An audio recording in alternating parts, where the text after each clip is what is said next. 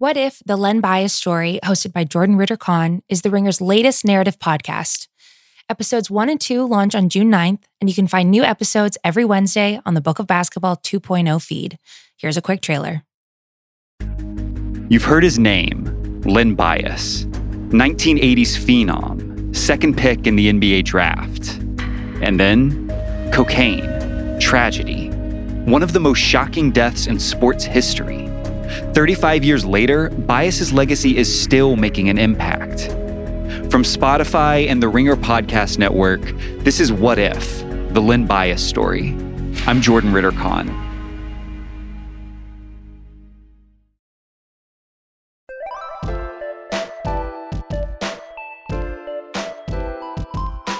Episode four of Flying Coach. I'm Peter Schrager. I am joined by the head coach of the Los Angeles Rams, my co-host, Sean McVay. Sean, how are we doing today? Doing great, Peter. You know, it's it's been a little bit of a stressful day, but now that I get on with you, it's it's uh, everything is good. Let's get uh, let's get it going. We got Zac Taylor, head coach of the Bengals. A lot of fireworks to come for this offense. We had Ja'Marr Chase, already a potent, Joe Burrow leading the way. T. Higgins in his second year. Tyler Boyd, don't sleep on him. I'm excited. Maybe not as much as you, Peter, but I'm excited. I think you sold it pretty well. Let's get to Zac Taylor, episode four, coach of the Bengals and former colleague of Sean McVay's. Zac, what's up, big man? Yeah, I appreciate you guys having me. Thrilled to be here. Former Big twelve player of the year as well. Don't forget about that, man. This I remember watching Zac thinking, who is this guy balling at Nebraska? Then he gets into coaching, but don't sleep on that career. A couple years ago, he was inducted into Nebraska's Hall of Fame. He is the man. I knew where my checkdowns were. That's for sure. Yeah.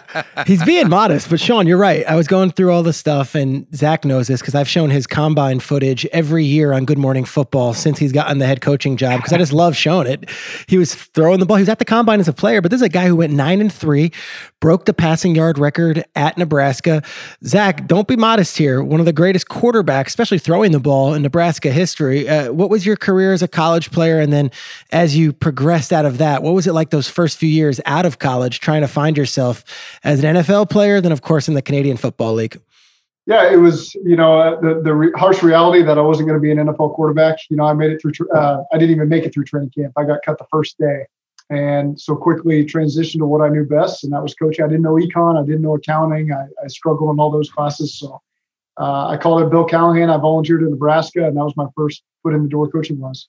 So our first, so our, working together our first year in, shoot, I almost said Washington, but with the L A Rams, we, uh, our, our first year, you know, we knew we needed to add some skill guys. And so not only was Zac a good coach, but he was the best coach I've been with in terms of helping facilitate a good workout with these receivers and tight ends because, man, he throws a nice ball where you can evaluate it. Bill Walsh's number one thing he used to say about a quarterback, does he throw a catchable ball? We go on a workout circuit. We're flying all around, man. There was a couple nights where I didn't know if we were going to land, but we got me and Matt LaFleur and Zac Taylor. We're all stuffed into a small little airplane. We're going around working out Gerald Everett and Cooper Kupp. We had Evan Ingram on the list. I don't think there was a dropped ball the whole weekend thanks to the exquisite location that Zac was just putting on all these passes. I kept I kept watching. I'm thinking, I'm not evaluating these receivers, but I'm thinking, all right, Zac, hey, you better be careful. You're going to be a little too good. We might have to throw you in there in some preseason action. You'll be ready to go. I think somewhere in Atlanta, there's some some hidden video at Pace Academy of Sean covering Gerald Everett on nine route. Um, I, I probably had to back shoulder him. I'm sure Sean was staying on top of the route, but uh, there was a pretty good workout video from that that workout back in the day. I think it's a great, this is great access because I never know what goes on. We just hear this team worked out this player, so let's go there. Gerald Everett's working out in Atlanta somewhere at Pace Academy, and it's literally Zac Taylor throwing him balls, and Sean, you're playing D B. Is that how? I mean, is that really what we're talking about here? It's part of the insight that we got. And then we we we decided to have a couple adult beverages later on that night. We made a good weekend of it, but it was. Uh, is that yeah, how it I mean, usually I, is, though? Well, that was one of the first times that we've done that. One of the only times since then. You know, I don't know if we had too much fun taking the plane all over the country, but. we we had some stops all over the joint, and we ended up ended up uh, you know adding two really good players from those workouts in Gerald Everett and Cooper Kupp. Cooper Kupp was kind of he wrapped up the the uh, the workout circuit for us, but Zac Taylor, his arm was, he, he got some good work, man. The old, uh, the old pea shooter got nice and loose. He was, he was spraying it around. In, in three days, we went from Ole Miss to Atlanta to East Carolina to that high school field outside of Columbus to work at that tight end from um, Andy Sheehan. Yeah, yeah, Adam Sheehan. Yeah. I know, I know. It's a joke. So that was after that was after a somewhat long night for some of the people on the plane, and uh, we were in Columbus that night, right? Because we couldn't. Did we stop in Columbus? I feel yeah. like the night before. Oh. And you guys made me throw at eight in the morning on this high school field where you guys just taunted me for every seam route that I couldn't get to them. So it was a uh, that was a long trip. Zach, yeah. take us take us through that first year of uh, sh- you know working with Sean McVay. Here's his head coach. He's three years younger than you. You leave where you were at University of Cincinnati before that. Yep. You why'd you join L A? How'd you get in touch with Sean? How did you guys know each other? And what was that transition like in that first year in L A? That's a funny story. You know, Sean and I had met a couple years ago at the Combine. Um, he was at Washington, and I was at Miami. You know, just two young guys connected uh, at Shula's probably. Um, Great steakhouse. Right. And so.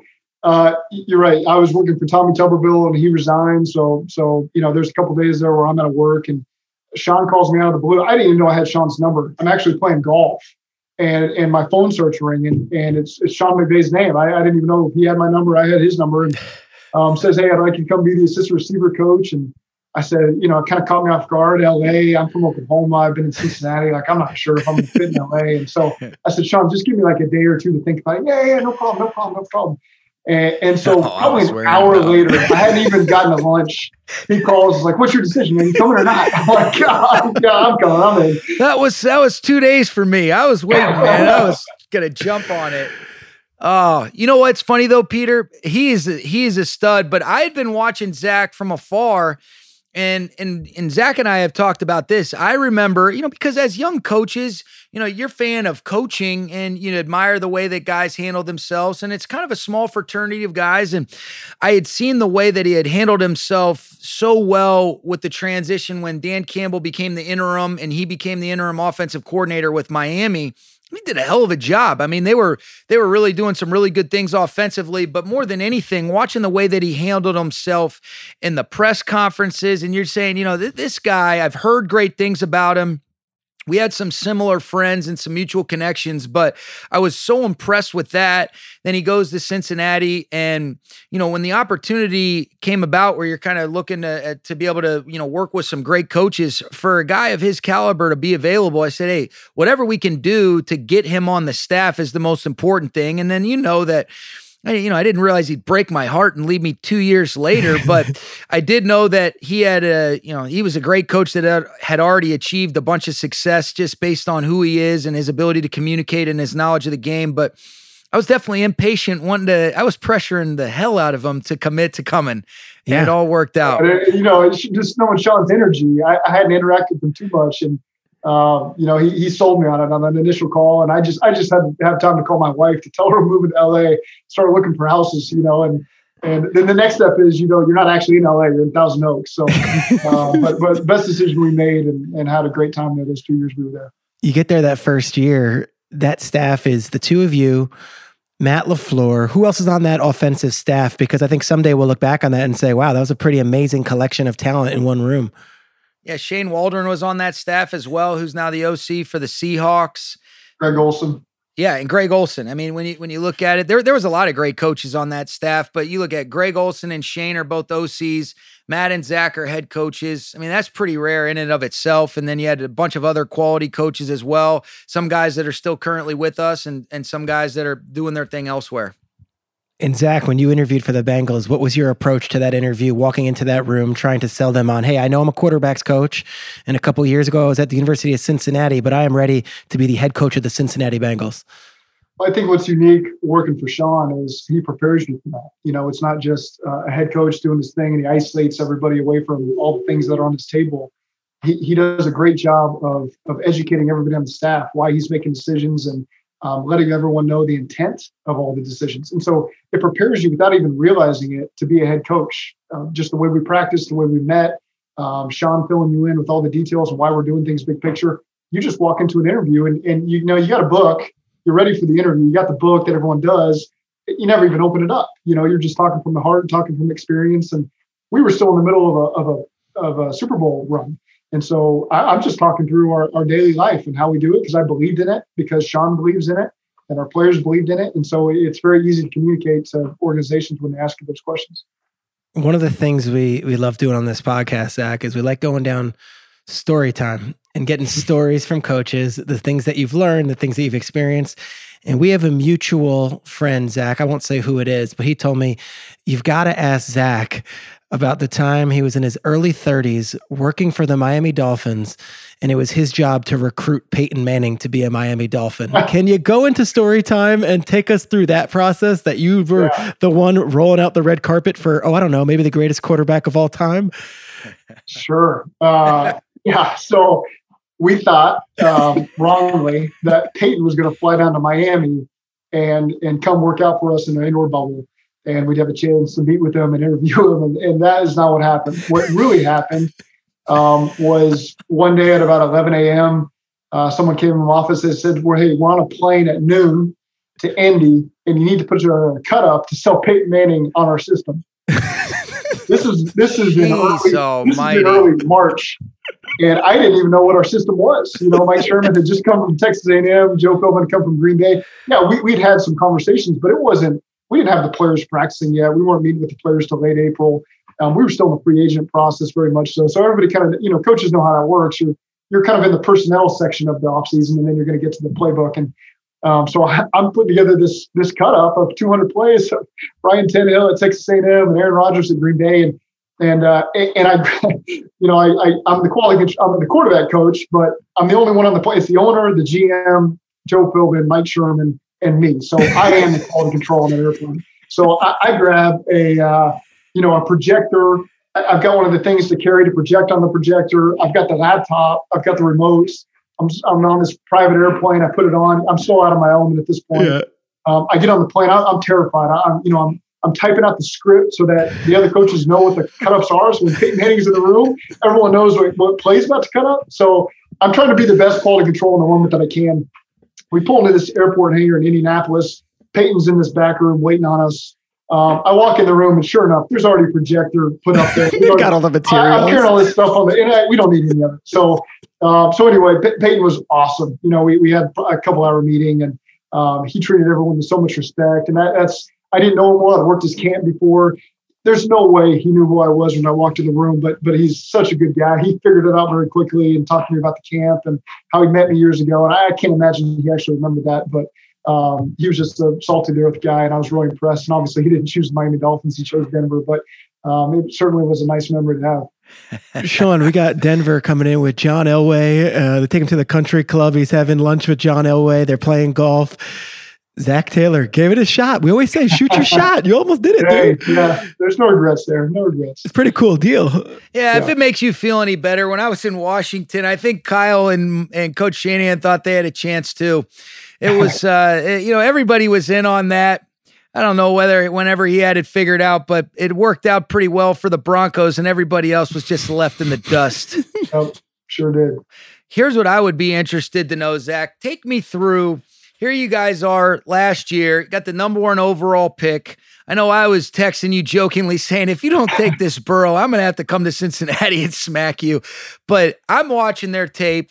When you and Brian and, and the rest of your coaches and and Duke are, are kind of going through this, you know, take me through that process and, and, you know, what that entailed, and really how soon did you know, all right, Joe Burrow, this is the guy that we want. Can't wait to move forward with him. All the things that I know has you so excited about the future with him leading the way. Yeah, so uh, probably five days after the season ended, um, we knew we, we we knew we had the number one pick as soon as the last game ended, and, and so Brian and I really didn't wait. You know, we we went through and watched all thirteen games, fifteen, whatever it was, uh, probably within the first two weeks of January, and you know, some of our scouts had already done that. Mike Paz and Duke Tobin, they'd already done that. Um, so we we watched all the quarterbacks. We had Justin Herbert at the Senior Bowl, so we made sure and watched all of his games before we actually put our hands on him at the Senior Bowl. He was really impressive. um, watched a lot of those guys, Tua. But but there was just something about Burrow, you know, watching those games where you get through game, probably the Texas game, I think week two or week three. It's like, all right, this guy, there's something yeah. unique about this guy. And um, then when we got to know him, the first time we ever met him was those eighteen minutes at the combine. You know, I talked to him once on the phone. Uh, we got to see him for eighteen minutes. You know, it was, it was, at first it was me and, and Mike Brown and Duke Tobin. Met with him for a couple minutes, and then we had the interview process. But um, just really impressive. Uh, probably sometime in March, you know, we we had a pretty good idea that this was our guy, and um, so got a chance to utilize all those all those interviews leading up to the draft to um, to make sure it was the perfect fit. And it sure was. How hard was it to keep that secret? And are was there an incentive to keep this secret? I always am confused when teams have the first pick and they're like, we're not telling it. Like, what was the point of keeping that secret? And I know it got out eventually that you guys are probably going to take him, but you never came out and were vocally like, Joe Burrow's the man. Yeah. There's no reason to publicly, you know, Joe knew, we knew. Um, sometimes the league likes to keep that stuff quiet. So you just don't make a big deal about it. That's easy for us to do, you know, and, and uh, you just dodge the questions that come at you, but Um, Joe knew that he was going to be the number one pick, and, and we felt good about it.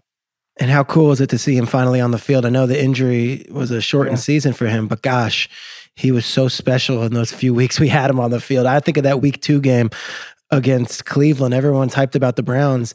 Here comes Joe Burrow throwing sixty-one pass attempts, throwing no interceptions, throwing three touchdowns.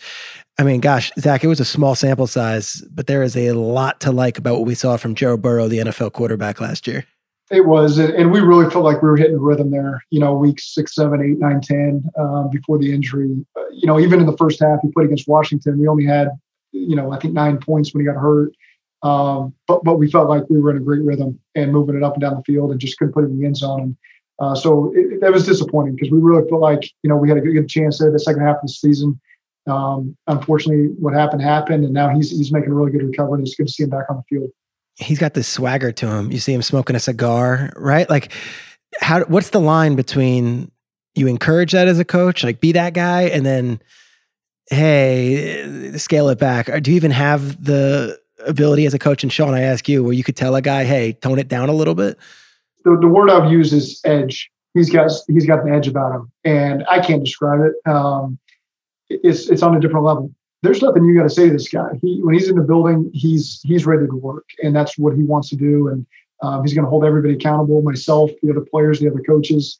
Um, he holds himself the most accountable, you know. And so uh, that that's what you want from your quarterback. He's the he's the undisputed leader of that offense. We got some great guys, great leaders, but there's no question that all eyes are on this guy. And, you know, so it's it's really fun to have that at quarterback. As as as we all know, man, it's it's driven by the quarterback, and we got a great one.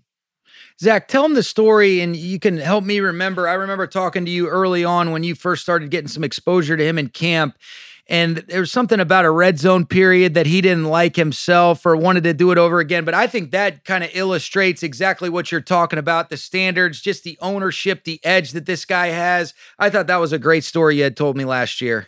Yeah, so the first day we installed the red zone, um, you know, in training camp, you know, you install it. It's a lot of concepts guys haven't done before, especially coming from college. And so you get out there and it's a lackluster period against the defense just because it's the first time you're really doing it uh, against a group. And and he was just disappointed by by himself, the offense in general, and and uh, asked us, hey, we need to do this again tomorrow or, or the next day, whenever it was. And so, sure, you know, if that's what he wants to do, we're, we're going to do it to make sure that he feels comfortable in the red zone. And we did it. It was a much better day. And, um, you know, it's just, he's got to win. That's his mindset is I got to win. I didn't win that period. So we got to do it again because I got to go win, you know, and that's how he wants to finish the drill. And, and uh, he's really impressive that way. What says so much, it's one thing, you know, because everybody talks and throws this word leadership out there. And, and you get a lot of guys that do what they think they're supposed to do. And then you get certain guys that it is just part of their nature that, man, I, I'm a competitor. This is who I am. I don't need anybody to tell me, hey, the right thing to do as a quarterback is you should want to reset the drill. You should want to do it. This is how Joe Burrow's innately wired. And those guys that are really special are wired that way. You know, you hear about these elite competitors, and I thought Zach just said it best. They have an edge to them. Mm-hmm. There's an edge that all these great players have. They want to be coached hard, but nobody demands more of them than they do of themselves. And that's how, when I hear Zach talk about the stories, you know, you talk about these guys that are the igniters. They raise the level of everyone around them. And when I heard Zach talk about it, the excitement that I hear him talk about Joe that comes out in his voice, it, you can't fake it. And this is what that guy's done. You watch their games. It is powerful to see the belief that this guy instills in his teammates around him. And that's what the best ones do. I thought that was reflected. And then I think what says as much as anything that you've heard me talk about, Peter, when I can't remember if it was last week or a couple weeks ago, then to say, okay, we know we got a guy that can lead us, but then to find a way to get some tough, hard-earned wins towards the latter part of the year against Houston on Monday night against the Steelers. That to me is so instrumental in building a foundation. And then, oh, by the way, let's add Joe Burrow back into the mix. We get Ja'Marr Chase. There's some exciting stuff going on with the Cincinnati Bengals and Zac Taylor, baby. I know you I know you thought we should have drafted a lineman, Sean, uh, but we went with the receiver. We went with the guy that scores touchdowns. Uh, I'm just kidding. Yes. Uh, yes. Yeah, you've texted me two years in a row now on your top, on, on the, uh, top five picks in the draft. Usually playmakers. Hey. I know I didn't need. I know you didn't need my help on those, but you'll thank me later. Uh, um, Ja'Marr Chase was the pick, and obviously publicly it was Sewell, Chase, Waddle. Da, da, da. What'd you guys see from Chase? And besides him just being a wide receiver and you loving that dynamic position, what'd you see in Chase that made him worthy of the number five overall pick? Playmaker's the first word you use, and it's not just outside as an X receiver down the field making fifty-fifty contested plays. This guy's got a great understanding of the nuances of route running. Um, he's patient. He's got really strong hands. His lower body is similar to a running back. I mean, he's six feet, two oh seven. And so similar to Cooper Kupp in the sense that he's got unbelievable body control. He's running full speed, but when he judges where the ball's at, he can shut his body down and have that great control now to run after the catch and maximize it. Um, oh, yeah, and, and it's hard to bring him down on first contact. You know, just like Cooper, you know, he, he usually makes that first guy miss or pulls through the tackle, and um, and then he's got the top-end speed to finish it off. I mean, there's there's countless lucky routes, Sean, and, and all these routes where he makes that first guy miss, and then he he takes it seventy for a touchdown. So uh, that's just the game-breaking element that's really exciting to add on top of Tyler Boyd, on top of T. Higgins, who's going to have a great second year, and, and we got a lot of other guys behind him. So I'm uh, just really excited about that group as a whole. Can I can I ask if Mister Burrow comes and knocks on the door or gives you a text at any point and says, hey, I did throw twenty touchdown passes to this cat a couple of, does does that even come into play, that they had this connection and that, hey, maybe the quarterback would be a little happy to have his guy? That, that's not the deciding factor, but that's an element that you got to take into account. You know, it's, hey, we know what the chemistry is going to be. There's not that feeling out process right now where if you take a receiver that played for X school and he and Joe are feeling each other out, hey, I like this route run this way. They walked in with two years of a connection there. And they hit the ground running. Joe knows how to speak to him. He knows how to communicate with him. Ja'Marr's the same way. Um, so you've seen that connection just from O T A number one. You already see it right out of the gate. But but that wasn't Joe's personality. Come in and say, hey, you got to take this guy. It was there was me asking the questions. Hey, do you want to play with him? Yeah, I do. What would your excitement level be out of ten? It'd be a ten. Okay, well, that's, I don't really need to add too many other questions here. So uh, it was it, it was good. He is. I, you know what's amazing? How much did it matter, if at all, that, you know, you're watching the most recent tape of Ja'Marr and it's Joe throwing him the ball where he's winning the Biletnikoff Award? You know, like the crazy thing is, is here you are, you're watching a guy that, you know, Herbert has a great year, Joe Burrow has a great year, and Justin Jefferson, oh, by the way, was the, you know, a, a receiver on that L S U team. And the guy that ends up winning the Biletnikoff that year is Ja'Marr Chase. I mean, yeah. Watching that team was unbelievable. And and you can't help but say, like, man, I, I can't believe that this is the most recent film that I'm watching. Did that affect you guys at all, or, or not so much? Yeah, it, it's hard not to, um, yeah. Just because you can see a, a lot of elements of, of our offense, right? I mean, it's it's uh, it's it's the Saints going down to L S U and, and and all the things that that Sean and I have grown up running, and so it's very easy to visualize because it is an N F L offense, and, and Joe Braden, those guys did a great job down there with it. You know, just looking at one route, seeing Joe Burrow throw him a go route over the top, back shoulder, a flatter throw on a cover two type hole shot, so. So you already know that they have the chemistry on just, just take that one route, for example. There's plenty more. Um, so it was easy to see how he fit in our offense. It was easy to see how he fit with our quarterback. Those weren't guesses that you had to make. You know, it was very easy to see on the film. And uh, so again, that was just part of the process. We had to do all the background stuff, but but that stuff made it made it pretty easy to make that decision. Zac, can, can we go back to your time coming out of the draft? We mentioned you were cut the first day, uh, you said, of training camp by the Buccaneers? I, I didn't even make I was packing my bag. Is I that just right? Taking engagement pictures with my wife and Norm. and I was zipping my bag up to get on the flight to Tampa. And and somebody gave me a call, one of the scouts gave me a call and told me to ship my playbook back. So uh, that was back in the day when when the ninety-man roster, your draft picks didn't count until they were signed towards the ninety-man. So as soon as you signed them, you had to cut guys. This was the previous C B A. Um, it's not that way anymore, but but back then, I didn't know that. You know, my agent yeah. did do a good job of educating me on that one. So you know, I'm seeing all my other undrafted guys get cut. My buddies getting cut the days before. I'm thinking, well, I'm good, and then. Sure enough, they got they must have signed uh, uh, Gaines Adams or somebody, and, and uh, I got the cut there. All right, so that was in Tampa, but then you go to Winnipeg, and this is fascinating to me. Can you tell the listeners and Sean, who I don't know if he knows the full, what was the depth chart of the two thousand seven Winnipeg Blue Bombers quarterbacks room? So, so I showed up in September, and that was halfway through the season, and I joined the best team in the league, the Winnipeg. We were number one in the league, so I just show up. I don't know anything. I knew that I wasn't going to cut it. When I got off the plane at midnight, I walked on the field and the G M handed me a ball, and the ball was fatter and I've got small hands. And I knew as soon as I picked that ball up, I thought in my head, like, this ain't going to work. So, uh, so I was a fourth string quarterback. Our starter was Kevin Glenn. He was the league M V P that year. He went to Illinois State. Uh, phenomenal. He played up there for twenty years. Uh, he, he was the starter. Uh, he had an M V P year that year. That is the Grey Cup. Our backup was Ryan Dinwiddie, record holder at, at Boise State. Boise, yeah. yeah. Before Kellen Moore, before he was kind of the first one. Uh, it was him. The third string quarterback was Kliff Kingsbury. And I was the fourth string quarterback. I was the practice squad quarterback. And, and our office was no bigger than the one I'm in right now. It was where we met.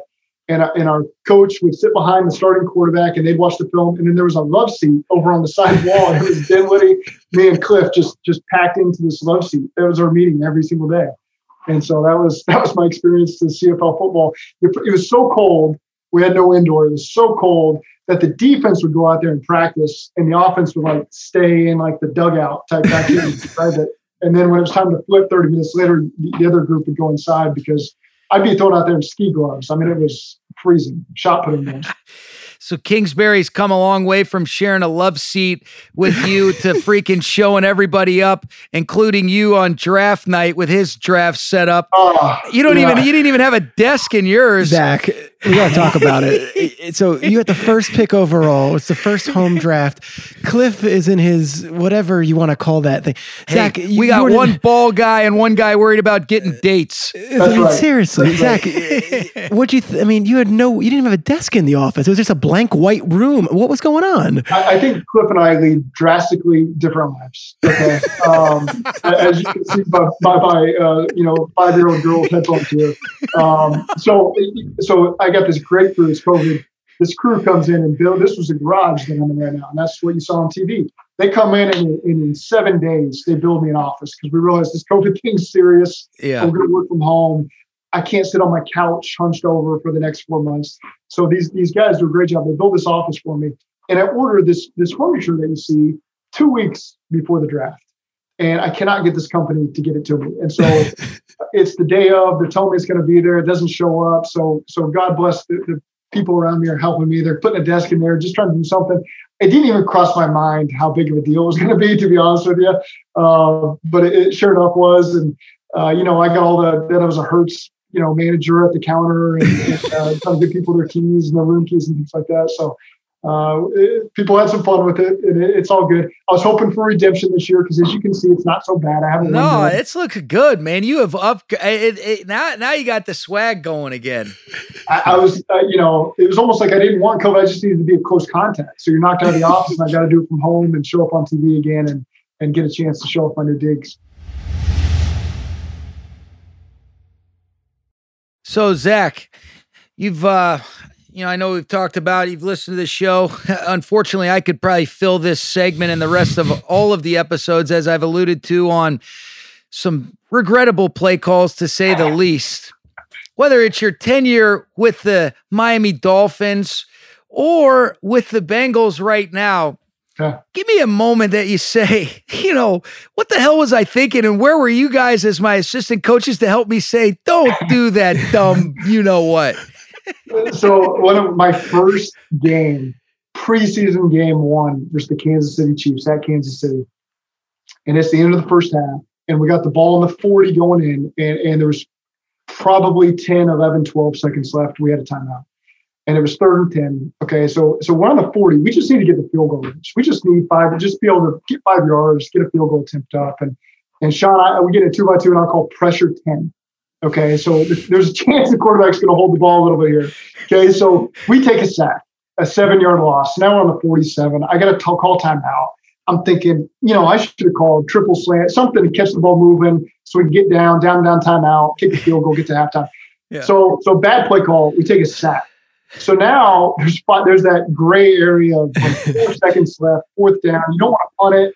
Uh, so we're going to throw a Hail Mary, and we get hit as we throw the Hail Mary, and they pick it off. And they are running for a touchdown at the end of the half.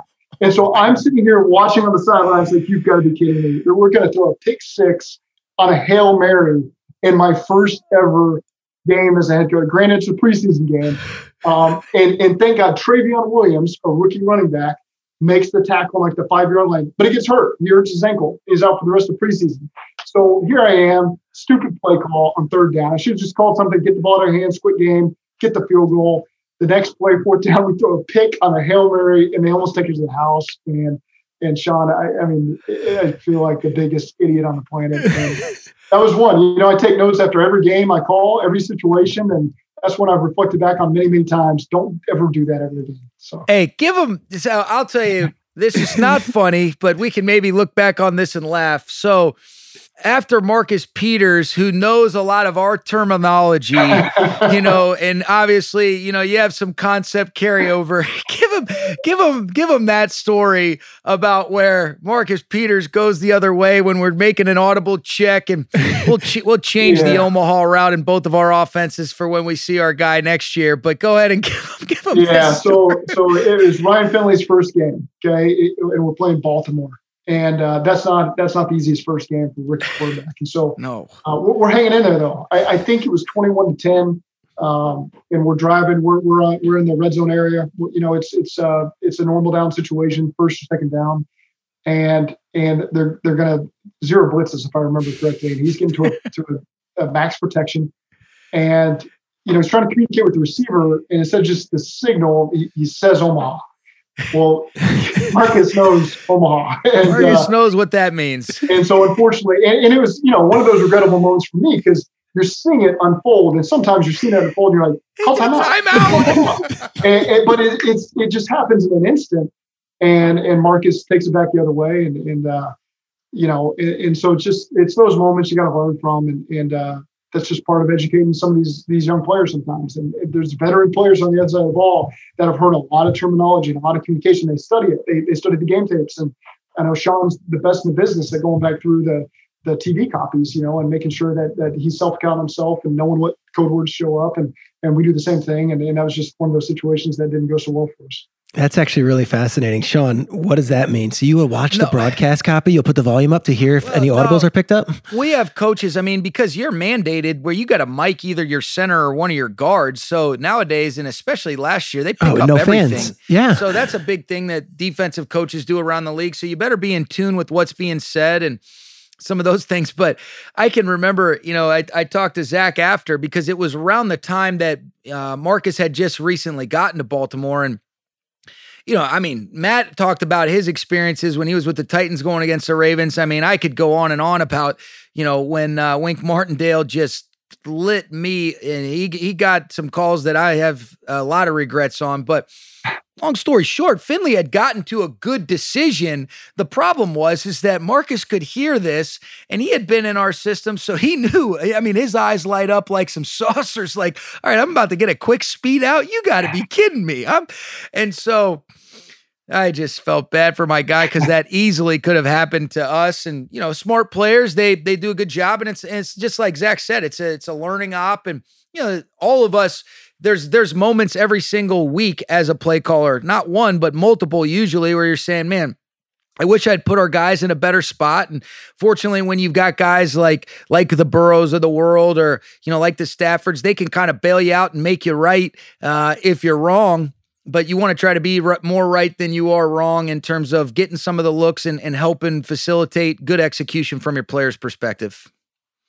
Zach, can you uh, can you give us your best Sean McVay story? Is there a fun one that maybe we could tell? That's oh, not gosh. that's uh, that's because I mean here it is. Unbelievable. The, I mean, listen, it, the listeners, I mean, you could hear it here. Yeah, I, I got I got plenty. I mean, we could do it all night, but um, you know, he, the guy just he's got energy like this at all times. You know, he comes to your office at, at midnight on a on a Tuesday night, a game plan night, and he's drawing up ideas on my board, and he's selling you on it in that moment. You know, I'm I'm tired. I'm about to fall asleep, and this guy's just, and that's why they've had so much success, you know, as a team and as an offense, because his his energy is endless. Um, but one thing Sean does not like is when you talk in the install meetings. And so oh, yeah. you're up there installing. There is nothing worse than when someone is just having a little side conversation. It might just be a coach and a player, but but that's just one thing Sean does not like. And uh, someone that didn't seem to get that was Matt LaFleur. And so. I, I just get there. You know, I, I don't know Sean very well. But Matt and Sean, the way they're brothers, they go way back and, and, you know, so they could get after each other and it's, it's all good, but I, I don't fall into that category yet. I just got to know Sean.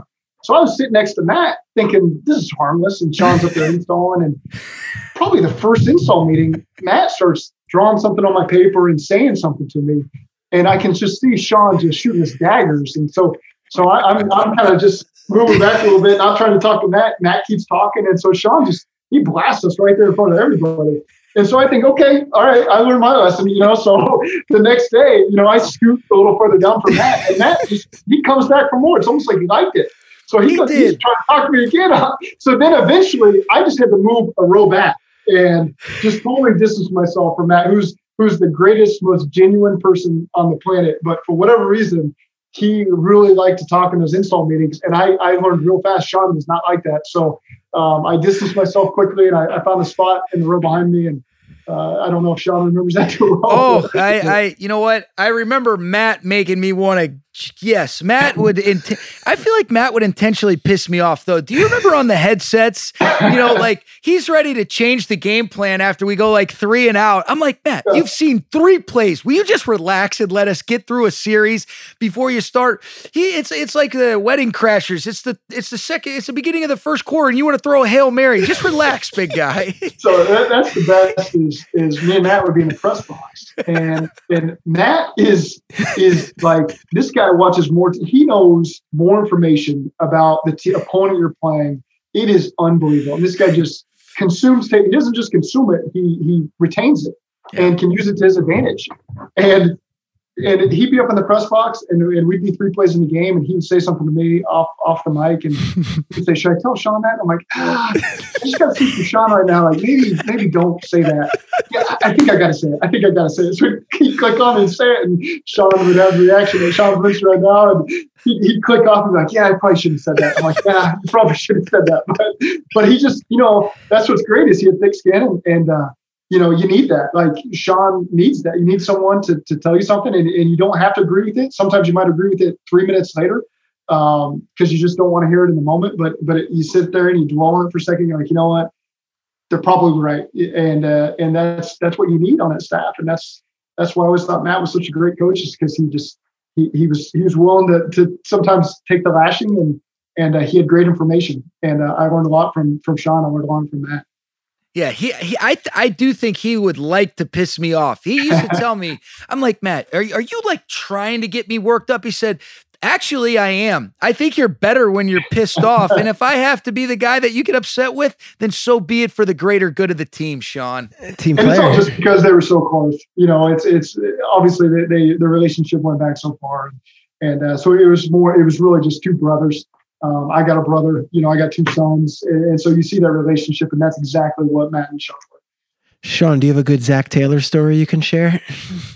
Oh, no, I, I think that, you know, just the, the experiences that we shared together, I think just the way that he handled himself over the couple years. Here, here's what I would say. You know, I, I, I did enjoy the times that we shared right off the jump where, hey, I, I jokingly say it, but I meant it in all sincerity. Like, he was a great coach. We miss him for the arm talent that he had in terms of giving guys a good look. Sure. You asked Cooper Kupp, and we've had some high standards in that uh, receiver group that, you know, where, where coaches are there and, and giving them good looks. But You know, I think to me, what says as much about Zac that, that has always resonated was the consistency that he's operated with. And that goes from our two years together to now two years later going into his third year as the Bengals head coach. And that was what stood out to me before we even really knew each other was just, you know, there's something about this guy that he's a leader of men. You could see that when he played at Nebraska. Then you could just see the class and the epitome of great communicator. Listen to the way the players that have been around him and the coaches that he's worked with speak on him.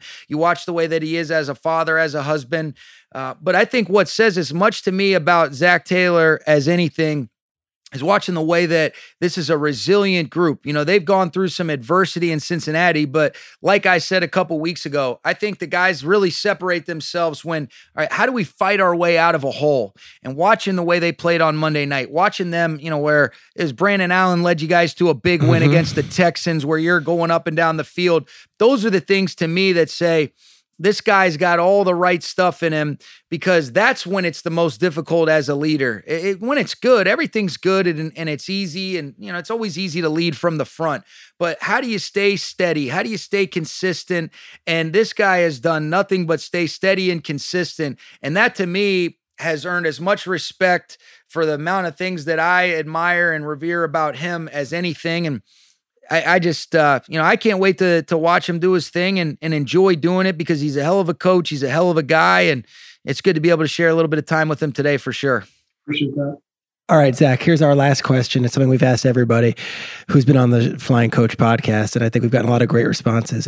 If there's a young coach, high school, Pop Warner, college, who wants to reach out to you right now and say, hey, Zac Taylor, N F L head coach, what would be your one piece of advice for me as I get started in this career and I try to aspire to someday be one of the thirty-two? What would be your message to them? Well, I, I think as when I was a young coach, I always worried about what my next move was. You know, I need to be a quarterback coach. I need to be a qu- I can't wait to do that. I'm ready. I'm ready. I'm ready. And, and really what I learned was you got to be where your feet are, which is easy to say. A ton of people say it. Um, but but my most enjoyable coaching job uh, up to this point of being a head coach was was working for Sean in L A. I, I was I was in no hurry to go be a coordinator somewhere, go be a head coach. I just I, I loved being there in the building, trying to do a great job for Sean and, and Jared and the guys there. Um, and that's, you know, you feel like you do your best work because you're not, you know, eyes elsewhere trying to get some other job. You're just you're happy where you are. You, you're with the good people, um, and you're really working hard. And And one thing I look for from people is, are you a problem solver or are you a problem maker? And That's and someone, I heard that a long time ago. And so I, I've just always tried to solve problems. There's plenty of ones to make. There's ones that come across your table all the time. You can you can complain about them, or you can just try to go solve them. And and uh, that's what's fun about the job. And that, that's the advice I'd give, you know, a young coach is be proactive. If if you work for Uh, a quarterback coach, you work for a coordinator, you work for a head coach, be proactive. Try, try to guess what may be coming down down the pike at you at some point, and just be proactive about it. So when they ask you, yeah, coach, I, I've already done that. Um, I'll get it to you as quick as possible. Or you don't even tell them you already did it. You just, you just give it to them, and, and they're impressed. But um, just, just do your best. Be the best quality control you can be. Be the best coordinator you can be. Be the best tight end coach you can be. Whatever it is, um, enjoy that, and, and great opportunities will come your way as long as you're doing that. Um, but again, just just be a problem solver. You know, don't be the guy that throws a ton of problems at everybody and lets them figure it out. Just just be creative and figure out ways to solve it. If you say, if you had to say, I love that. Are you a problem solver or a problem maker? That's so good. I'm definitely stealing that one from you, Zac. If you had to say two things, or, you know, it might not be just two, but when you're looking and you're filling out your staff, these are the things that are non-negotiable. You know, for all these other coaches out here, these are the things that you better check the box in order to be in alignment with what we're looking for as Cincinnati Bengals coaches. And I know we share the same values, you know, with Rams. What what would you say those things are? Well, number, number one, honesty, because the players see right through it. If if you're, and it really goes hand in hand with, with being a hard worker. You don't have to be the smartest person. Not every coach, I'm not the smartest guy. Not every coach is, they have all the answers. Um, but if you will work to find the answers, And and you're honest with your players, then you're going to gain the respect, and they'll they'll do a lot of things for you. And so, you know, obviously you you've got to be knowledgeable of your position, and, and you've got to be a master at your position, so that that you can coach those guys and get the most out of them. But there's going to be times they ask you a question about a game plan or about an opponent, and you don't have the answer for them. And if you try to B S your way through it, you're going to lose their respect instantly. Totally. Um, if you're honest with them and say, you know what, I'm going to go ask Sean, I'm going to go ask Zach, and, and I'll get you that answer ASAP. And that happens occasionally, then then you're going to gain their respect. And, and uh, you know, when you're there working, you gain the respect of all your other coaches, you know, because because you're working at your task, and um, you're not just there just just filling the time chart and, and trying to get your work done and get out of there. It's, it's you're doing quality work for the time you're there. Um, you're honest, you're a good person to be around. And, and those are, we feel like we got a staff full of those guys, and, and I'm excited to be around them every single day. You know what's amazing, Absolutely. Guys? You say these values, you know, what you said, be a problem solver, not a problem maker. You say work hard, but don't always be worried about being the smartest guy in the room. That applies to corporate culture. That applies to all team sports. I think those are just good core values to have as someone in the world today, as far as being a, a person trying to work towards a goal with a team.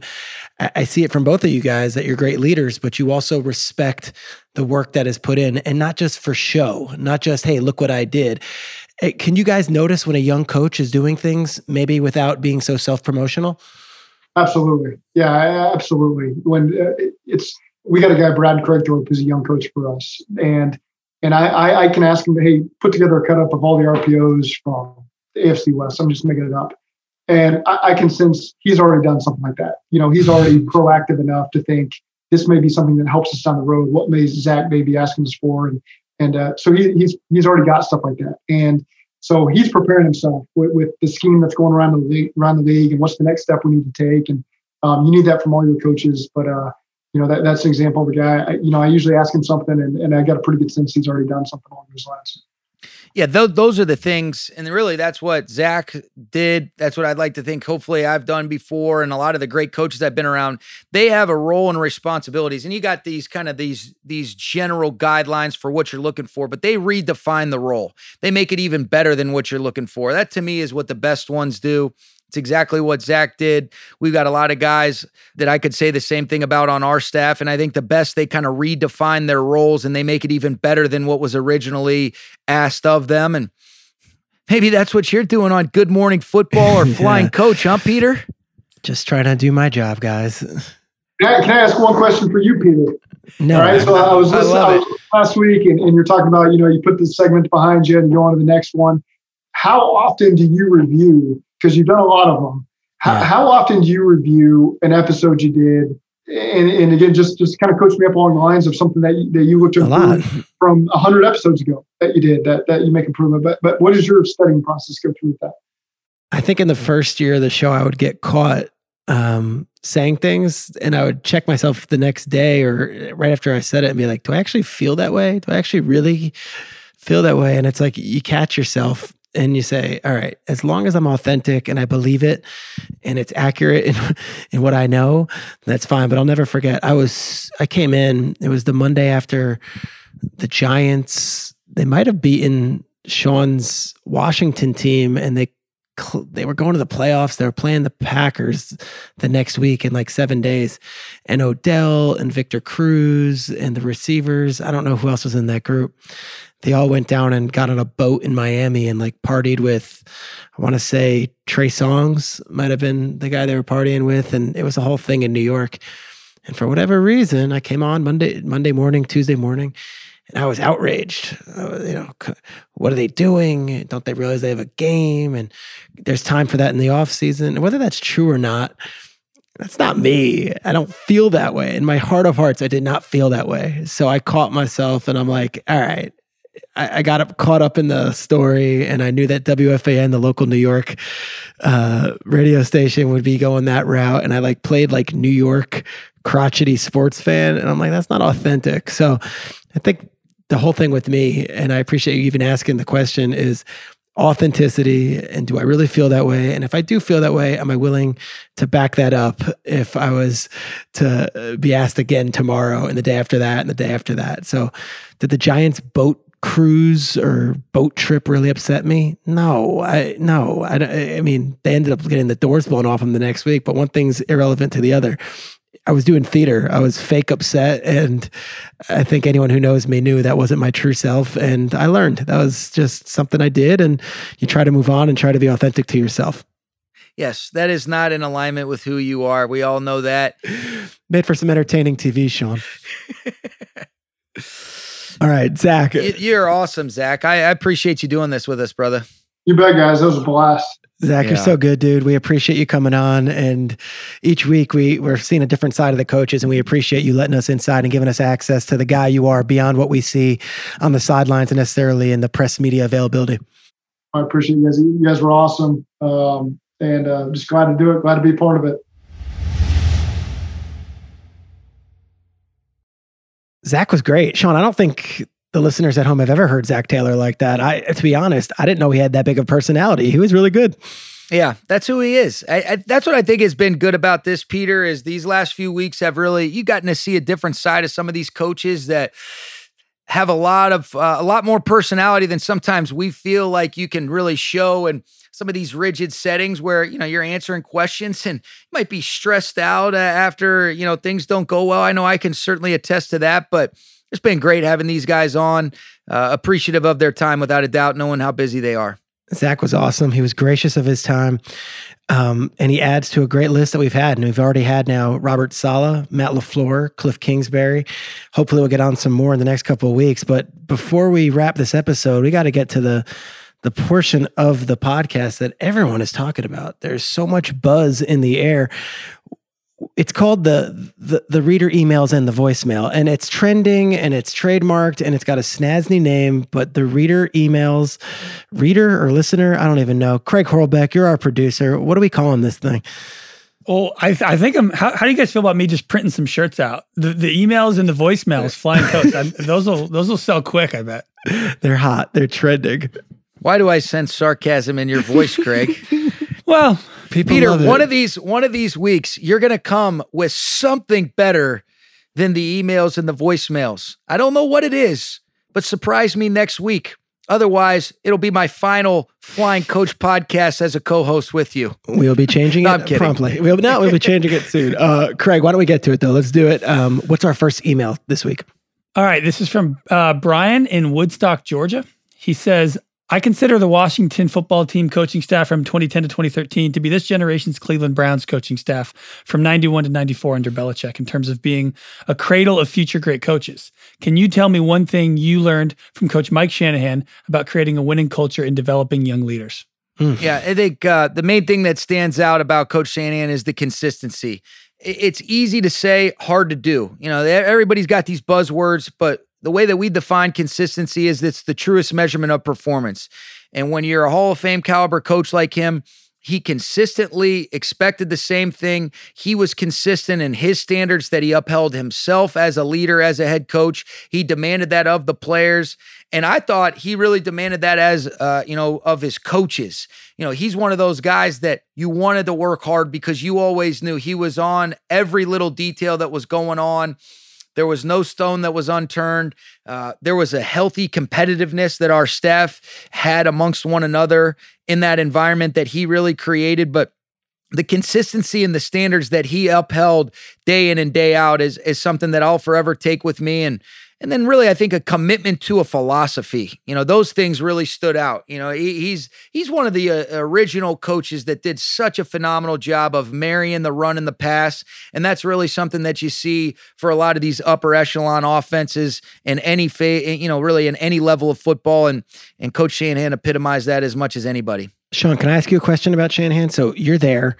Yep. And for a while, you know, Kyle is in between you, his son. Did you have direct access to Mike also? Like, what was the dynamic there with all those young coaches? Because his son is one of them. Yeah, it, I did. And, and, you know, Coach was the true C E O head coach. He knew everything that was going on from offense to defense to the kicking game. You could see, you know, th- this was, uh, you know, it was his offensive system, but Kyle had really taken it and done a phenomenal job with he and Coach Kubiak at Houston and really kind of had made it his own, but there was always a great collaboration. I thought it was really cool watching, you know, two great coaches and, and Kyle and Mike really uh, have a great father-son relationship, but also you talk about two high caliber football coaches coaches and, you know, the ways that they operated day in and day out. And so there was a lot of interaction. You know, I was in essence, Kyle's quality control coach. And so I was drawing the pass pictures. I was doing all the breakdowns. And so it was, uh, you know, you, you operate at a standard that, you know, you really realize that, hey, that there's a reason why Kyle's been as successful as he has. And, You know, he was great about being demanding, and I think that's what made a lot of these guys that have worked with him and for him a lot better coach. Myself, Matt LaFleur, you got guys like uh, Mike LaFleur, you know, Robert Saleh now, and and even, you know, Mike McDaniel's doing a great job as the O C for the Niners. Uh, okay, last question here before we get to the voicemail. This is from Andrew in Wisconsin. He asks, Coach McVay mentioned watching college football to find innovative plays in a previous episode. I was wondering if he could tell us which college coaches he regularly watches and finds to be the most innovative. Perhaps the next Kliff Kingsbury, but probably not as handsome. Nice. Uh, Lincoln Riley is a guy that I've I've loved watching what they've done since he's been there. And then I, I kind of mentioned it last week, but whether it was a couple years back when you watched Joe Burrow and, and what Joe Brady did a phenomenal job with all their explosives and, and success and efficiency offensively. And then, you know, you look at last year, arguably one of the best college football offenses in the history of the game was what Alabama did. And I thought Steve Sarkisian was outstanding. Obviously, they had a lot of great players, but, you know, you talk about from a schematic standpoint, putting pressure on people, being able to do a lot of different things, whether it's tempo, formations, motions, uh, different ways of creating explosives, being balanced, running and throwing the football. They were as fun to watch as as anybody, and, and that was uh, one of the offenses that definitely stood out with all the great things that they did. Do you have coaches who like study smaller schools you don't have time to watch who are like, hey, Sean, you got to see what Norfolk State is doing yeah, on offense? Good question. Yes. Uh, I think there's always the element of, all right, this is something that fits within the framework of our offense. I thought Kliff uh, alluded to it last week. It's like, all right, you might see a lot of good plays, but you got to first ask yourself, does it fit with your personnel and then how you want to foundationally operate and philosophically operate? And so there's a lot of guys, we got a lot of coaches in our building that love football and they know how we want to operate. And if they see something, uh, it doesn't matter where it's coming from. No good idea or no idea, uh, no matter what level, is not good enough to be stolen from us. Like I said, uh, all the best coaches are the best thieves. And we absolutely have, have pulled from a bunch of different places. But, you know, when you're studying a lot of these college players, our coaches will tag good ideas and they'll say, you got to see some of this stuff I love that some that. of these different places are, are checking out. And, you know, we definitely have uh, have stolen a handful of those ideas without a doubt. Can you can you name one? I mean, I would love this. If there was a smaller school or there wasn't a big program where you're like, hey, I saw this from this team, that would be really neat to hear. Do they know? Are they watching the Rams one day and they're like, that's my play? Depends on uh, if if I say, you know, it depends on when it was run. We can usually go back and fact check it based on the dates. You can really see who ran it first. But I'll tell you, one of the guys, you know, who's now the O C at Pittsburgh or at yeah at Pittsburgh, and I think he was the O C at the University of Pitt, is Matt Canada, and he was running all these different jet sweeps and types of motions pre-snap. That was something that I remember seeing a couple years ago. Some of our coaches brought that to my attention, and that had somewhat of an influence on what we started really doing in eighteen. And, you know, even going back to before we got here, some of the different ways that they were utilizing Tavon Austin when uh, Brian Schottenheimer was the O C. Those are things that, you know, it's, it's all right, what are the best ways to express the skill set of your players, your personnel? And, you know, I just, that's one of the things that kind of off the top of my head came to mind. And I mean, I even, even, we implement some things that I learned when I was at Marist, you know, running the triple option. It just might be, instead of under the center running triple option, you you do a variation of kind of reading one instead of having to block them and, and trying to change the math in a favorable manner for you offensively or vice versa defensively. That's great. Okay. Let's get to the voicemail here. Here we go. Hi, I'm Charles from Connecticut. And I had a question for both of you, both in terms of coaching and as an analyst. They're sometimes drawn a dichotomy between the sort of stereotype of the analytics mind and the, you know, the football guy stereotype, or however you want to put that. I sort of want to know, how do you approach knowledge in the sense of how do you balance things that you can know, you know, empirically or mathematically at least, versus stuff you know experientially or by trial and error? And is there really any dichotomy at all? Thank you again, and really like the show. So it's basically, you know, how often do you betray what the analytics tell you to do to go instead with your gut or what you've learned from experience? Yeah, uh, it's a very good question, and I think it's a balance. And to say that I can put an exact percentage on that balance wouldn't be accurate. The interesting thing I think about football is there is a lot of analytical evidence that helps facilitate sound decision-making. But what you have to take into account that I think is so important of finding that balance as a coach is, all right, let's use that knowledge to our advantage. But let's also understand that what makes football so entertaining and engaging is there's twenty-two moving parts on every single snap, and nothing ever really goes exactly according to plan. There's matchups. There's different things that you can expect situationally.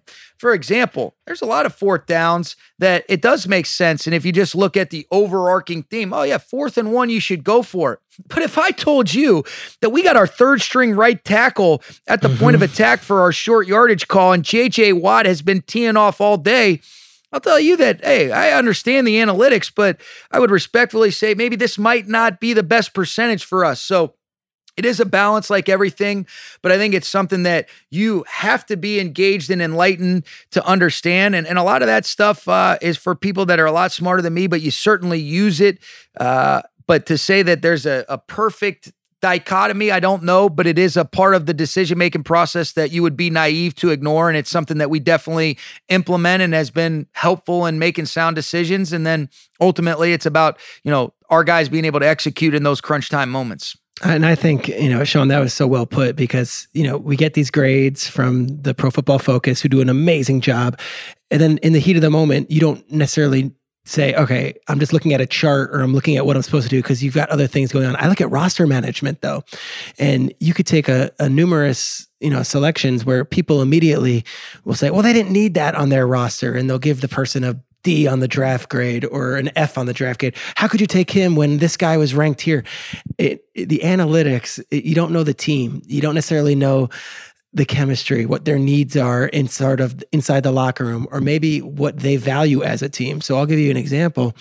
You know, the Ravens, they draft this guy, Ben Mason, out of uh, Michigan, and he's a big fullback, and he could play tight end, and he looks like he, he might as well be Pat Ricard or Nick Boyle. And people are trashing the pick, saying he's not a draftable player. Yet before what the Ravens do, that guy's got a role, and he's going to yep. play a huge part in it. So it's almost like there is no straight way to say, hey, this is how you build this roster. Every team is different. There's thirty-two teams. They've got different characters. They've got different personalities, and they have different ways of going about their business. And the same way that the caller just said, hey, you know, sometimes you've got your football guy and your analytics guy. I would also advise not against judging a book by its cover. Some of the some of the most intimidating, biggest guys that are in coaching also happen to be the sharpest minds, and on vice versa. Some of the guys in the front office and coaching who you don't look like your typical football players or didn't play football might be the sharpest when it comes to not only coaching football, but dealing with players. And I've seen that time and time again. So don't let don't let someone's appearance or what their, you know, resume as a player is really come into play when you're talking about being a coach. Yeah, no, it, it very uh, well said there, Peter. The, the thing that I do think can be a little bit more cut and dry is, all right, usage of timeouts and the clock management element of it. You know, those are a little bit more cut and dry, statistically driven, where, hey, there's a clock. But when you start talking about your decision making that involves the human element, that is a huge part of it. That's where that delicate balance comes into play. And I think, like anything, hard work pays off, learning from the good decisions, but also the bad ones, which I'm not afraid to admit there's been a lot of those, and you got to be able to learn from them and, and use them as a learning op moving forward. And it is a, it's a balance for that dichotomy. Do you consider yourself an analytics coach or a football guy? Oh, I, th- I think you got to be able to balance both. I, I think there's a lot of things that Analy- analytically, sometimes I would maybe go against the grain based on, all right, well, there's a whole week of preparation. There are those twenty-two moving parts that might go against the grain for some of the analytically driven decisions on, uh, you know, you go for it here or different things like that. I, those are the things that I think you have to take into account. And yeah, it is a big part of it, but also the matchups, the players, the time in the game, the situation, the feel for the flow of the game. That's where I think a lot of these great decision makers in our game really separate themselves by that feel that they have, but balance in both ends of the spectrum because they are both important. Love it. What's the biggest question in analytics? Sean, do you believe in momentum? Ooh. Oh, hell yeah. You do. Momentum is a real thing. No doubt about it. I mean, when guys get going and they're playing well and they've got confidence, I mean, it, it happens in sports. You're watching the N B A playoffs right now. Uh, ask Kawhi Leonard that after the way that he finished up that series. You know, uh, the answer is yes, I do believe in momentum, and and I think it can be really powerful in both directions, either positively or negatively, depending upon that type of momentum that you got going for you. Good stuff. Sean McVay. What about you, Craig? Do you believe in momentum? I one hundred percent believe in momentum. I think it's gone. We've gone too far with analytics to argue that momentum doesn't exist. We're not considering these people as human beings. So would that be, is that the, uh, from the analytics background stuff, is would that be the case that they don't believe in momentum? Oh, absolutely. Like that Ravens-Niners Super Bowl a while ago. Remember, the, the Ravens were rolling, but then there was that blackout, and then the Niners kind of went on that massive comeback, and everyone's like, oh yeah, the blackout caused the Ravens to give up the momentum. And the analytics people are like, no, there's no such thing as momentum. That's not how it works. You know, they kind of believe teams don't get hot. You can't get hot at the right time and go on a run, nothing like that. Yeah, it's, that's it's just hard for me to understand. Good stuff as always. Craig, thank you so much. We'll be back next week. Sean, any final words for the podcast? No final words other than always a pleasure with you two. Zac Taylor was outstanding. Appreciate him coming on with us. Absolutely. Well, so I guess I did have some final words then, huh? It was good. It was great. That's like my pet peeve. You know, one of our, uh, real quick, all right? I'm, I'm going to go on to my soapbox for a second. You know, we had a guy, um, J W, who's great working with our personnel staff. And um, he would, he was really one of the few people, you know, you do these draft meetings, you say, hey, anything to add? And most people, no, nothing to add, and then they add something. That's just what I just did to you. But J W was great where he would say, nothing to add, and he truly did not add anything unless he had something to add. But that doesn't ha- happen as often or as frequently as you would think, referenced by me saying, no, nothing, and then I did say something. Fantastic stuff. As J W did, I would say this is the final words of the podcast. We will see you all and hear you all, or you'll hear us next week.